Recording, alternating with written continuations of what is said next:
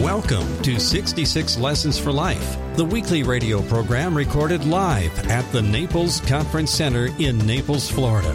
Taught by our teacher John Gareppa, an attorney who guides us in the way of wisdom with a biblical worldview. You're invited to join us for the study. All right, we have been uh, in the first two chapters of Joshua, Joshua chapters 1 and 2. And so we've been studying Joshua chapters 1 and 2. This great picture now of God turning the Jewish people over, the 3 million plus Jews now, as they've spent 40 years wandering in the wilderness, now standing on the banks of the Jordan River, ready to go into Canaan. And as they prepare to do that, they will have to go through Jericho. And we studied how Joshua sent out two spies to see exactly what, what they would, would find and they ran into Rahab, the prostitute, and Rahab took care and brought them into her house and hid them so that they could get back and report exactly what, what they saw and how, in fact, Rahab uh, really came to faith. How God used this appointment in time to bring the message of hope to Rahab, uh, and how Rahab and her house will be saved. And so I wanted to drill down this week back into those two chapters and talk about what I will, what I consider to be uh, application principles that you can take from this first two chapters. And one of the first things that I want to uh, focus on is the fact that uh, Joshua, knowing that God had anointed him and God had told him he would be with him and would protect him, that Joshua still felt the need to send out two spies. And so the question becomes well, if you are in God's way, if God is saying that He's anointing you, why do you still have to go out and exercise some human element in terms of completing God's will? And I think that's a good question because some people will say, well, if this is God's, I'm just going to sit here in this chair and God will take care of everything. Okay? God will take care of everything. I have complete and total faith in God. I don't have to raise uh, my hand in any way. And I'm going to tell you that if you say that, you're violating God's will. Because God gave you an intellect, God gave you talents, God gave you gifts. And God expects you to use your talents and your gifts to advance His work. Now, we don't decide ahead of time that we're going to do X, Y, and Z. We wait first on God, have God speak to our hearts and tell us what He wants, open the doors that He wants, closes the doors that He wants. But then after that, God expects us to use our resources. And as a wise military leader, Joshua knew that he needed to get the lay of the land. That was not an inappropriate move. That was an appropriate move. He was not to presume on the Lord. He was to trust the Lord implicitly, but in that trust, he was also to use the resources that God had given him his intellect, his wisdom, and, and the military resources that God has, has given him. So we should never presume, never presume uh, on, on the fact that God will take care of every possible aspect in our life without using the gifts and talents that he has given us. It's interesting because if you turn to Matthew chapter 4, you see Jesus commenting on kind of a, an analogous situation. Matthew chapter 4, and we're going to look at Matthew chapter 4, and this is where Satan uh, tempts Jesus. He takes him up to an exceedingly high place. Uh, verse 5 Then the devil took him up to the holy city and had him stand on the highest point of the temple. If you are the Son of God, he said, throw yourself down. Throw yourself off. For it is written, He will command His angels concerning you, and they will lift you up in their hands so that you will not strike your foot against a stone. Jesus answered him, It is also written, Do not put the Lord your God to the test. Do not put your Lord your God to the test. Do not presume. Do not presume on God when God opens the doors. Yes, God is with you. God will protect you. God will open the doors. But God expects you to use the gifts and talents that He has given you within His perfect will. And so I want to I want to begin this by, by, by saying that, that, that yes, Uh, God had blessed it, God had anointed it, but it was important also that Joshua recognized that God had gifted him. And that's how God is. The other thing that, we, that this p- points out to me is the need to pray for wisdom. That's a prayer that all of us should have on an ongoing basis. Pray for wisdom. Uh, this is important. Turn to James chapter 1. James chapter 1, verse 5. If any of you lacks wisdom, he should ask God, who gives generously to all without finding fault, and it will be given to him. How's that?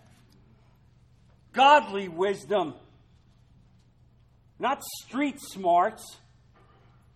Godly wisdom, meaning ask God to give you the perception of what His will is, and as He gives you the perception to what His will is, to give you the wisdom to know how you should step out with regard to that.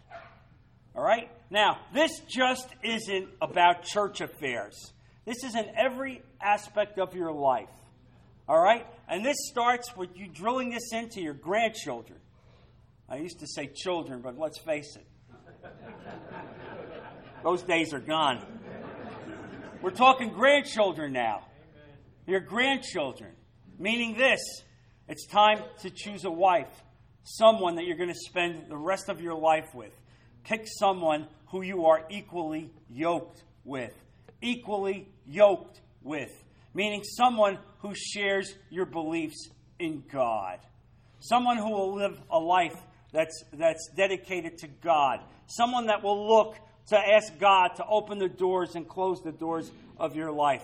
That's an important decision because if you wind up making the wrong decision in that first major step of life, a lot of things implode later on. You know all about it. We have guys here who have made that voyage, uh, and they've made it several times. Okay? Several times. So, the point is make it once, make it right and then ask God to give you wisdom. And so there it is, not just not just church affairs. And then I'm going to say equally so with your business life. You ask God as you're in business, Lord, is this the business I should be in? Am I with the people I should be with? Am I partnered with the right people? Am I with people that are, have integrity, God? Or am I with people that don't have integrity? How can I, as a Christian, be with people that don't have integrity? You can't. Don't think you can. Don't think, well, I'll be a light. I'll bring them. Yeah, you'll bring them. You know. When people don't have God and they don't have integrity, that's, that's a dead end street. That's a dead end street. So the point of it is you, you need to ask God for wisdom, uh, and God will give you wisdom. I had a, a, a discussion with one of the brothers this week who had been deciding what to do with his professional life uh, and had been praying about it and felt that even though he had a chance to advance himself, uh, and, and that this person had become the top salesperson in this organization, the top, that, that uh, uh, uh, he wasn't sure whether he should stay there or not. And I said, Well, pray. Pray that God opens the doors. And pray that God closes the doors. And I say, furthermore, I think you need to pray that God slams the doors. And, the, and you know what? God did because he found out 24 hours before that even though he was going to be the top salesperson, he was going to be fired. 24 hours ahead of time. He found out about it. And so he was able to, to terminate that relationship. Which shows you, you see, that even when things in this world look like they're lined up to advance you, that they still are not going to advance you, and you need God to give you wisdom. It was clear God did not want this individual to be in that organization. He had better plans for him. I know I have the plans for you. You know what it says great plans in Jeremiah. So you see the application of these verses. And so you see this as Joshua is beginning this, this uh, voyage into Canaan, into the new land. And so now, now you see how he, how he did it, how he planned, how he asked God for wisdom. Uh, and, and you see the, the result of that. Now I want to focus on Rahab concealing the spies, and I, and I want to discuss what that, what that means. Uh, and Rahab, Rahab becomes one of the great examples of faith, a faith warrior. And, and this is interesting because you need to understand this that God is told Joshua that when he goes into Jericho, he is to wipe out every living thing. Every living thing. Every man, woman, child, and animal will be wiped out. Whoa. I can't say anything better than whoa. All right? I don't understand it.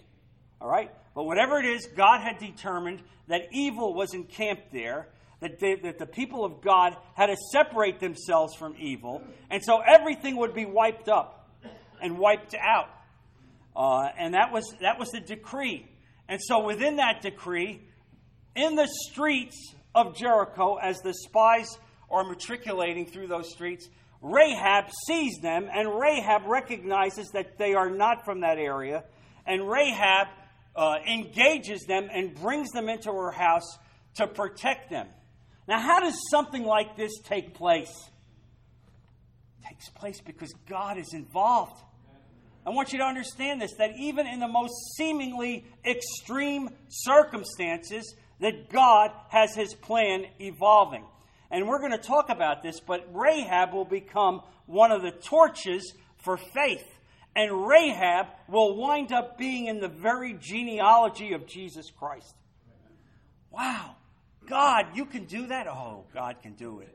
So when you talk about the fact that God is no respecter of persons, how much more do you want me to explain that? No respecter of persons. When I'm about to wipe out the entire city and one of them will be saved because that one recognized recognized that these people were from God. Yes, brother. You know, there's no question about the power of God resonating here. And so you uh, you know, there are verses in which you see Rahab now being elevated as a woman of faith and what that means.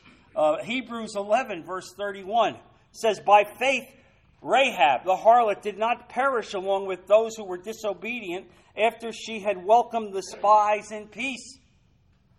James 2, verse 25 says, In the same way was not Rahab the harlot also justified by works when she received the messenger and sent them out by another way?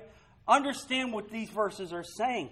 That Rahab had faith she understood that these were the people of God. She remembered what God did 40 years before, opening up the Red Sea. And yet, even though she was a pagan, in a pagan culture, she saw and her heart recognized that she was lost and these people served God. And so, as she did that and had that faith, effectively, as I've explained it to you before, reaching out to God, not even knowing fully who God is, She's a pagan, but seeing these men, rec- recognizing that they were messengers from God, now she used the faith that God had given her, that element of faith, and now she stepped out and worked, did works combined with faith. Now you understand exactly how God expects salvation to work. It's not just mouth salvation. Oh, yes, I know who God is. But the question now is stepping out in faith on that expression of faith and stepping out for God. And she did that by bringing the spies into her house and protecting it. And then in Joshua chapter 6, verse 17, and it talks about the fact that the entire city, Joshua chapter 6, verse 17, and the city shall be under the ban. And that ban basically means uh, damnation and all that is in it belongs to the Lord. Only Rahab the harlot and all who are with her in the house shall live, because she hid the messengers whom we sent. And so the other message here is you see how God protects the house. It wasn't just Rahab who was saved, but Rahab was able to bring into her circle her children, all right?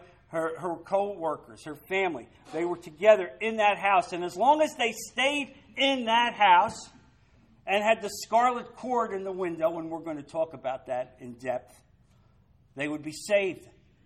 And that's exactly how you have to understand how salvation works. You see? It's not whatever you think is good, do your own thing.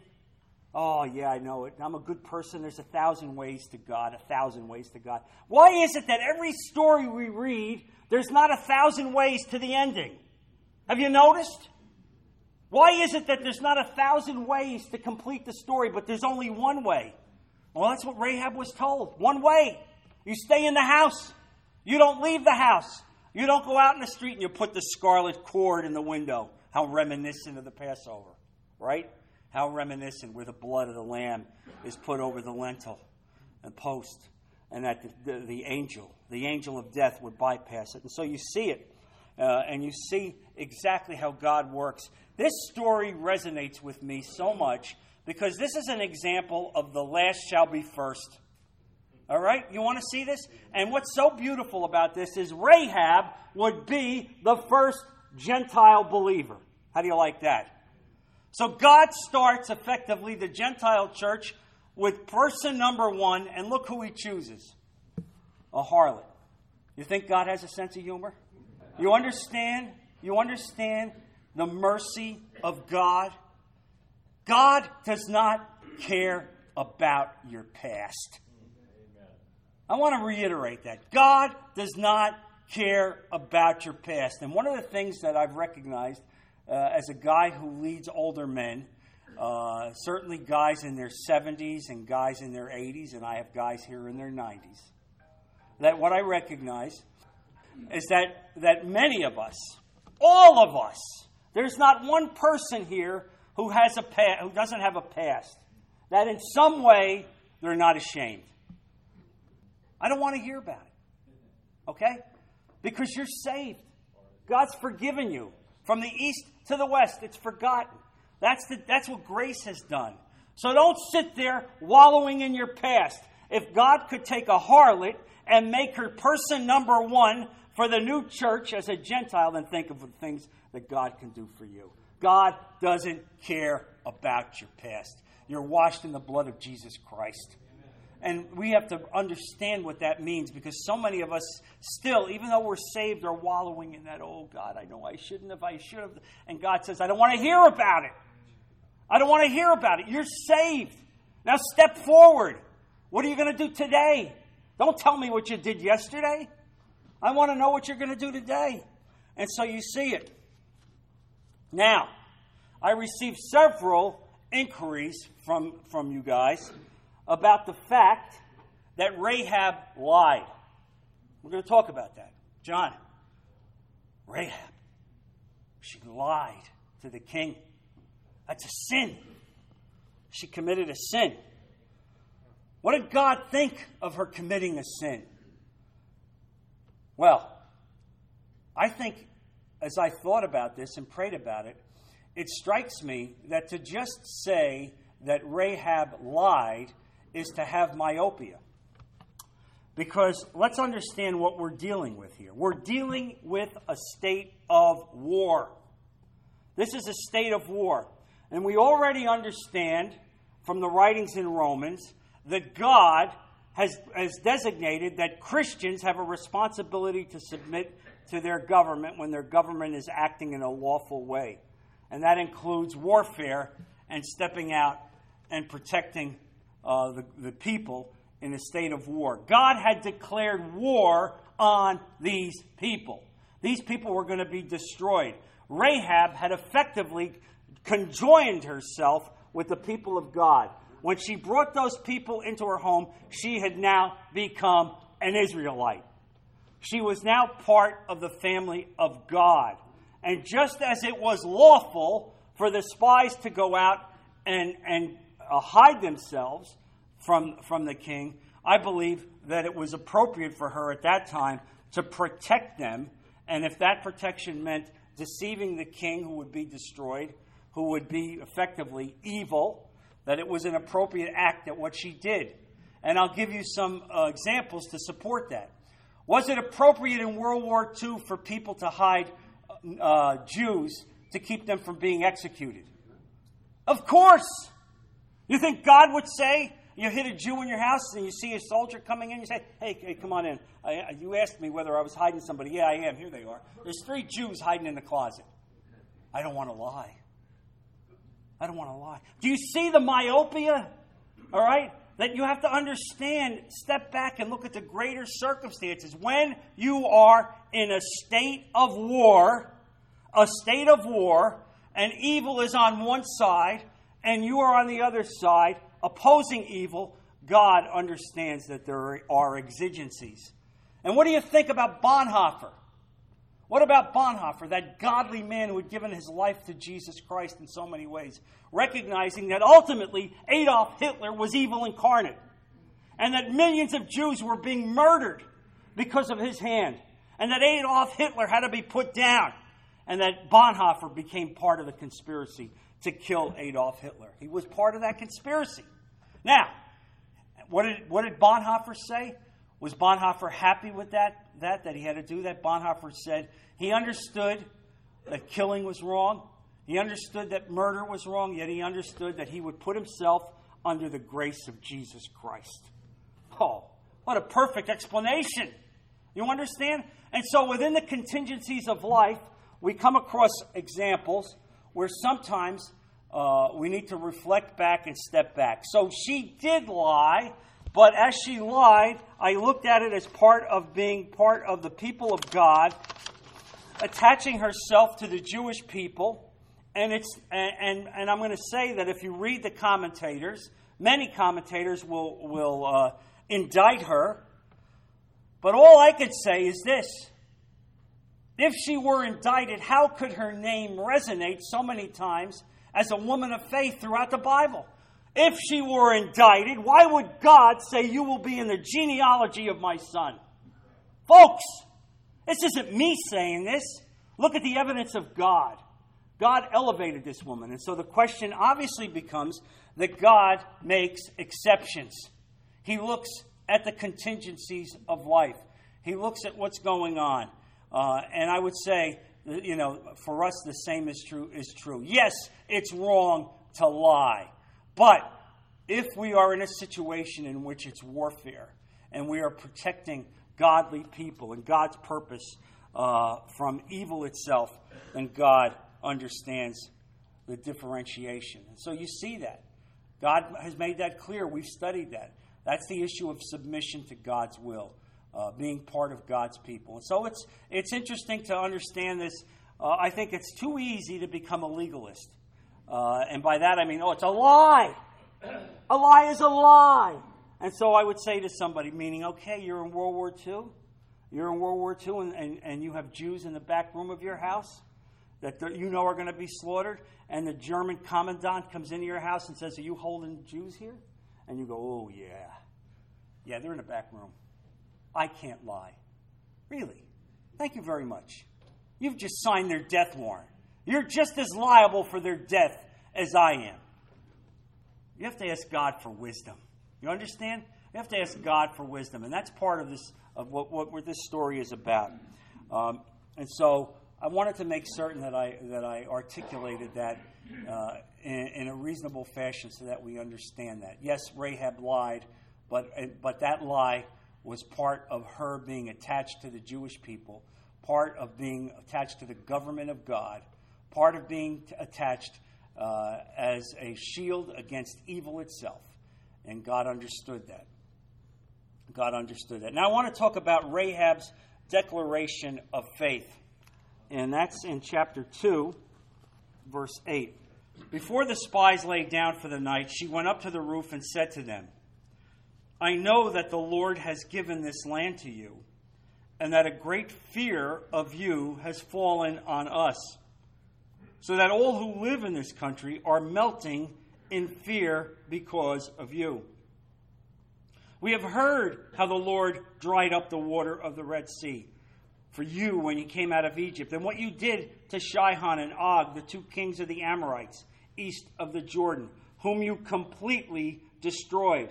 When we heard of it, our hearts melted, and everyone's courage failed because of you. For the Lord your God is in heaven, above, and on the earth below. This is a pagan woman. Now then, please swear to me by the Lord that you will show kindness to my family, because I have shown kindness to you. Give me a sure sign that you will spare the lives of my father and mother, my brothers and sisters, and all who belong to them, and that you will save us from death. Wow, what a conviction, huh? What a conviction. And so you see how faith is developed, even in the heart of a pagan, even in an extreme situation. You see that. First, we see Rahab's conviction as she understands and underscores exactly who the people of God are. We know who you are. Our hearts are melting in fear. We are fearful of you. We know that God stands with you. We know what He did at the Red Sea. We saw that He wiped out your enemies. Uh, and our courage has failed us. I recognize that your God is the God of the universe. Folks, I want you to know something that people are looking at your lives. People are watching how you live. They're watching how you speak, and they know there's something different about you. And here's what happens even though you may not be having these tremendous miracles of the Red Sea parting, or you see countries being devolved and, and destroyed, people see that you're different. And you are a, a, effectively a poster for God and for Jesus Christ. And so, what you need to understand is that as you are doing this, that people are watching and there are opportunities for you to speak out even in the most extreme situations. Who of us would say, oh, it's a pagan? It's a pagan. This person isn't going to be interested in God, and yet you see what's going on in that person's heart.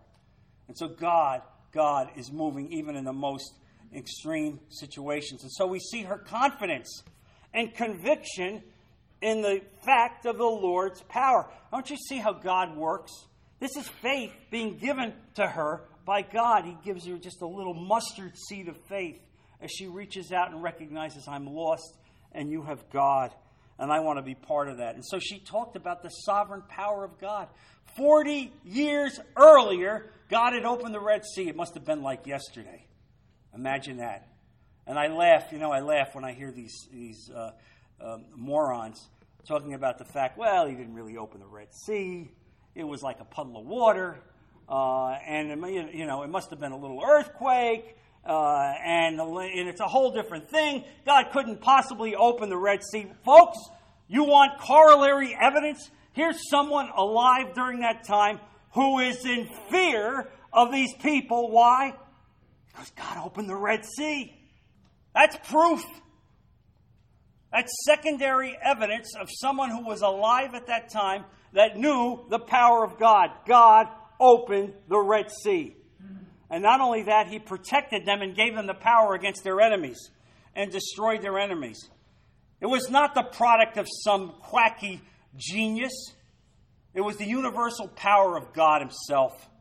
And so you see this. And so this reminds us of how our lives should not only be different, but that in our lives, which point to God as the reason our lives are different, through the things we do and say, like going to church, like having a concern for people who are lost, that you see that, that when you do that, your lives give people a reason for hope. And I said it last week that my father used to say this often. Every one of us, every one of us has to constantly preach about Jesus Christ. And sometimes even use words. I want you to remember that. And sometimes even use words. I want you to turn, please, to 1 Peter chapter 3. 1 Peter chapter 3, verse 15. But in your hearts, set apart Christ as Lord. Always be prepared to give an answer to everyone who asks you, to give the reason for the hope that you have. But do this with gentleness and respect, keeping a clear conscience, so that those who speak maliciously against your good behavior in Christ may be ashamed of the slander. Always be prepared. There's a reason that God's worked in your life. There's a reason that God has brought you to a state where you're conscious of your actions. There's a reason that God convicts you when you don't do the right thing. The reason is that God is using your life to be a, a display of Him.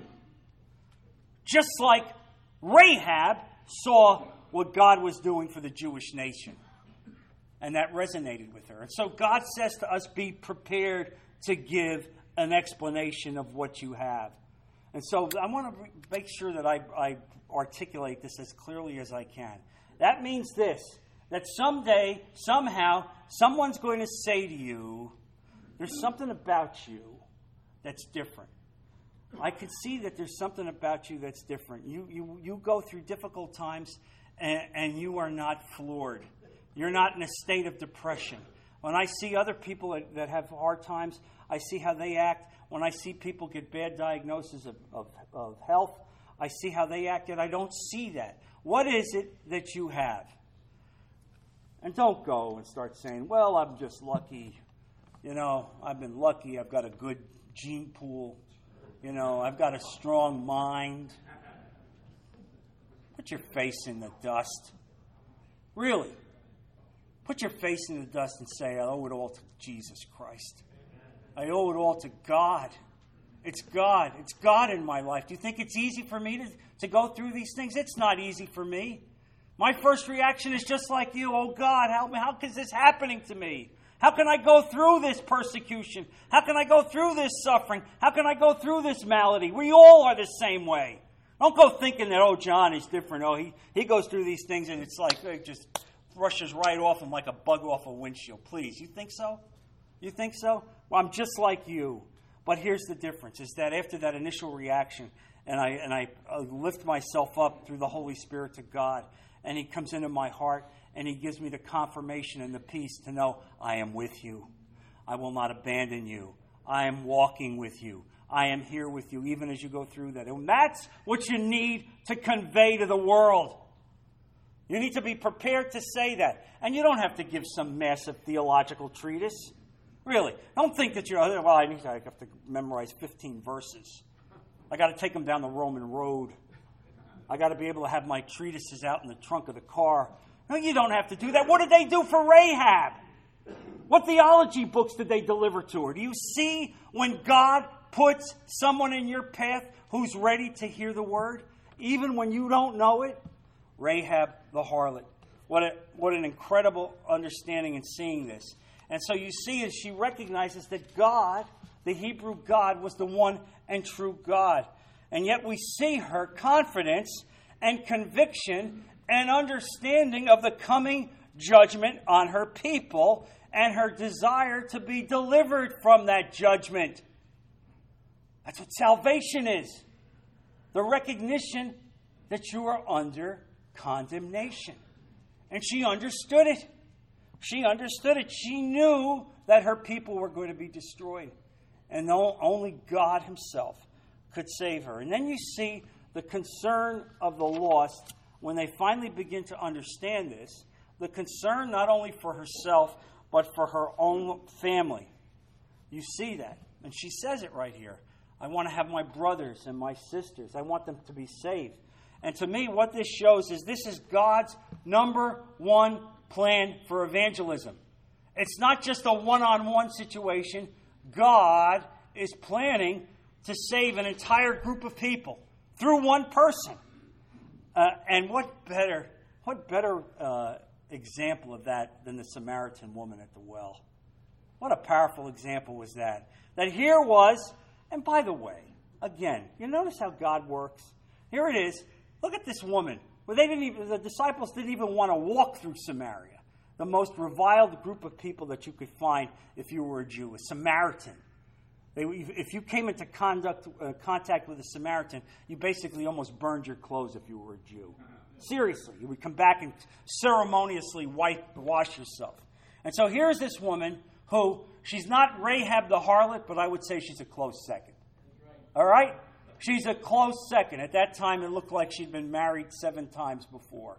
And the woman, the person she was living now with, was not her husband. And Jesus finds her. All right? For those of you thinking, oh God, oh, how can this person come to Jesus? I've done too many bad things. God doesn't care.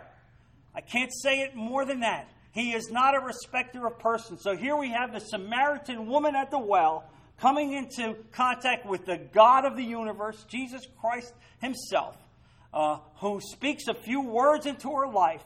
He didn't give her a theological treatise. He didn't sit there and have a, a, a day long discussion of theology. He spoke into her life and told her she was lost and told her he would give her living water that would last forever. And what does she do? She goes back into town and what? Through that one woman, an entire town gets saved. You want to see the power of God to affect salvation on a broad basis? You see in the most simplest conduct and contact at all, you see how God works. More and more and more as I look at this, I see how God picks these most incredible examples to us of people who He saves. And these people wind up being the lighthouses for all of us. You know, you don't see some great rabbi teacher, Pharisee scribe, Levite coming to Jesus Christ. You don't see it.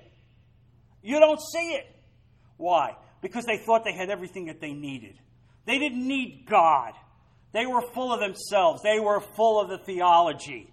They understood the Old Testament. They understood the law. They didn't need a Savior. They didn't look at the fact that they're, they're, they were like whitewashed sepulchres. Yes, on the outside it was good, but inside it was corrupt. They didn't focus on their hearts. And you see, that's how God is. He convicts with the heart, and you understand that. And so you see Rahab, this, this poor person, uh, caught in sin in a pagan state. And so you see how God reached out to her, just how God reached out to the Samaritan woman at the well. And that's how God is. And I want to say to you today that if you're here today the first time or even multiple times, and you feel like you have not fully come to God, you have not fully made your peace with God, I want you to do it today. I'll stay here for as long as I have to afterwards, and I'll pray with you, and we can settle that once and for all. There's no magic, there's no set of theological discussions that you need to have. You don't have to have a lengthy discussion. I don't care where you go to church. I don't care where your background is. All I'm telling you is that God wants you to make him your own, his own today. And you can come to the cross of Jesus Christ today. We can do it in five minutes up here privately, you and me. I just feel in my heart that I have to say that. I don't know why I'm saying this right now, but I'm saying this. I want to say it now. Don't leave here. Don't walk out this door without settling this once and for all. Don't let it happen because you're just in the same situation that Rahab is. There's a judgment on us. Death is coming. Death is coming, and it's going to come for us personally. Each, each individual is going to see death first. And who knows whether, who knows whether the rapture is going to come tonight? I don't know this. Who knows whether Jesus is coming back tonight? It could happen. It could happen within an hour. But it could happen for you even earlier. So don't leave this place without settling this issue once and for all. I want to say, I want to make that clear that I'll do that. And there are brothers up here that'll pray for you as well. This, you don't have to make a public spectacle. This is not about you having to talk about everything that went on in your life. That's between you and God. You don't see Rahab having a discussion here, oh, you guys don't know how bad I've been. You say that? No! No! God's wiped that out. God's wiped that out. And so you, you see this. And then I want to talk about the fact uh, of sometimes how we don't understand how God is moving out on our behalf, and we are sitting and quaking in fear, not recognizing that God has already taken care of it. And there's a great example of this here in this passage because you understand that the Jews refused to go into the promised land 40 years earlier when they had first come because they sent out 12 spies. And when the 12 spies came back, oh, here's what they heard. Oh, it's fantastic. Oh, it's flowing with milk and honey and grapes the size of pomegranates. But no, there's giants. There's giants.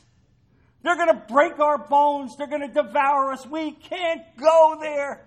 I know God told us in faith to go there, but we can't go there. Really?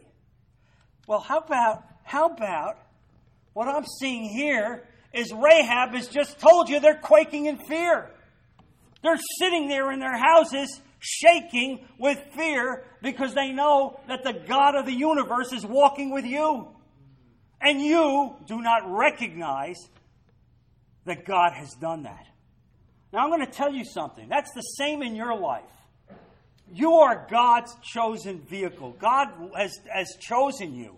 You are saved, and God has determined that you're going to serve for Him in this life. That means He's going to open doors for you. And so when you sit there in fear and say, Oh God, I don't know. Oh, my, my finances are bad. The stock portfolio has gone down. Oh my God, what'll next week do? Oh, oh, oh. Instead of saying, God, you have a plan for my life. You have a plan for my life. You're going to take care of me. I understand there's going to be hard days ahead, but you're going to take care of me. You're going to give me the peace in my life to know that you will not abandon me. Even if I have to walk into Jericho, walk into Jericho, into an evil place, you will walk ahead of me. Can I get an amen? amen. I want to drill that home to you today. And so even, even when, even when we go through dark times, difficult times, God is there. He's gone ahead of you and He's prepared the ground. He's fertilized the ground. He's gotten them ready. These people were ready to give up. They're ready to give up. Uh, and, and yet you see that the Jewish people didn't fully trust in God. Uh, and, and this is what happens we wind up being fearful. We wind up letting our fears and our anxieties rule the day and determine the actions for our life instead of saying, God, I'll trust you. I'll step out in faith with you. And so here it is. Somebody once said, whether it's the bite of a mosquito or the charge of a lion, we must learn to keep our eyes on the Lord and off the problem. That's pretty well said. Look at Hebrews chapter 12. Hebrews chapter 12, verse 1. Therefore, since we are surrounded by such a great cloud of witnesses, by the way, you understand what that means? That means God has a whole army of angels surrounding us, being with us, walking with us. Therefore, since we are surrounded by such a great cloud of witnesses, let us throw off everything that hinders and the sin that so easily entangles, and let us run with perseverance the race marked out for us. Let us fix our eyes on Jesus, the author and perfecter of our faith, who, for the joy set before him, endured the cross, scorning its shame, and sat down at the right hand at the throne of God. Amen. Understand what that means. You are surrounded by the power of God. He has placed his angels around you. Even when you walk where you are going, when you are in his way, when you have given him your life, when you have submitted your life to him, he's there with you. He's walking ahead of you. Just like it was for the Jewish people as they're about as they're about to cross the Jordan River. Just as they're about to cross the Jordan River. And you see this great power of God on display where this woman, this woman, this pagan of pagans, this pagan of pagans engaged in this lowly uh, terrible activity of prostitution, who God says, You're the one. You're the one out of the entire city I'm going to save. And you're the one who will become the first Gentile believer of my church. And you're the one who will become an example of faith for all time that the Bible will talk about in multiple levels. And you're the one who will wind up being in the genealogy of Jesus Christ Himself. That's God. That's God. He writes the story. No respecter of persons, He is. Whether it was Rahab or the Samaritan woman at the well, God doesn't care about the past. He only cares about the future. That's the lesson for today. He only cares about the future. And you all have a great future, provided you continue to walk with Him. Let's close in prayer. And we'll continue Next week we're off. We'll be back the following week. Heavenly Father, Lord Jesus, I thank you for the words that we've heard. Lord, I ask you that they grow in our heart and they continue to resonate with us in every way. Bless these men, Lord. Protect them this week and continue to study the Bible. Lord, be with them as we are off next week and give them the ability to continue to study the Word as we return in two weeks to continue the study of your Word. Father, we put all these things in Jesus' precious name. Amen.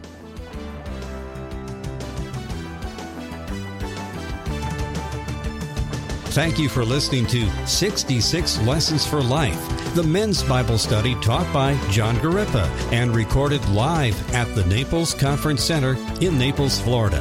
The fear of the Lord is the beginning of wisdom, and knowledge of the Holy One is understanding, so that you, the man of God, would be thoroughly equipped for every good work. For more information about the program or attending the Naples Men's Bible Study at the Naples Conference Center, go to our website at 66lessonsforlife.com.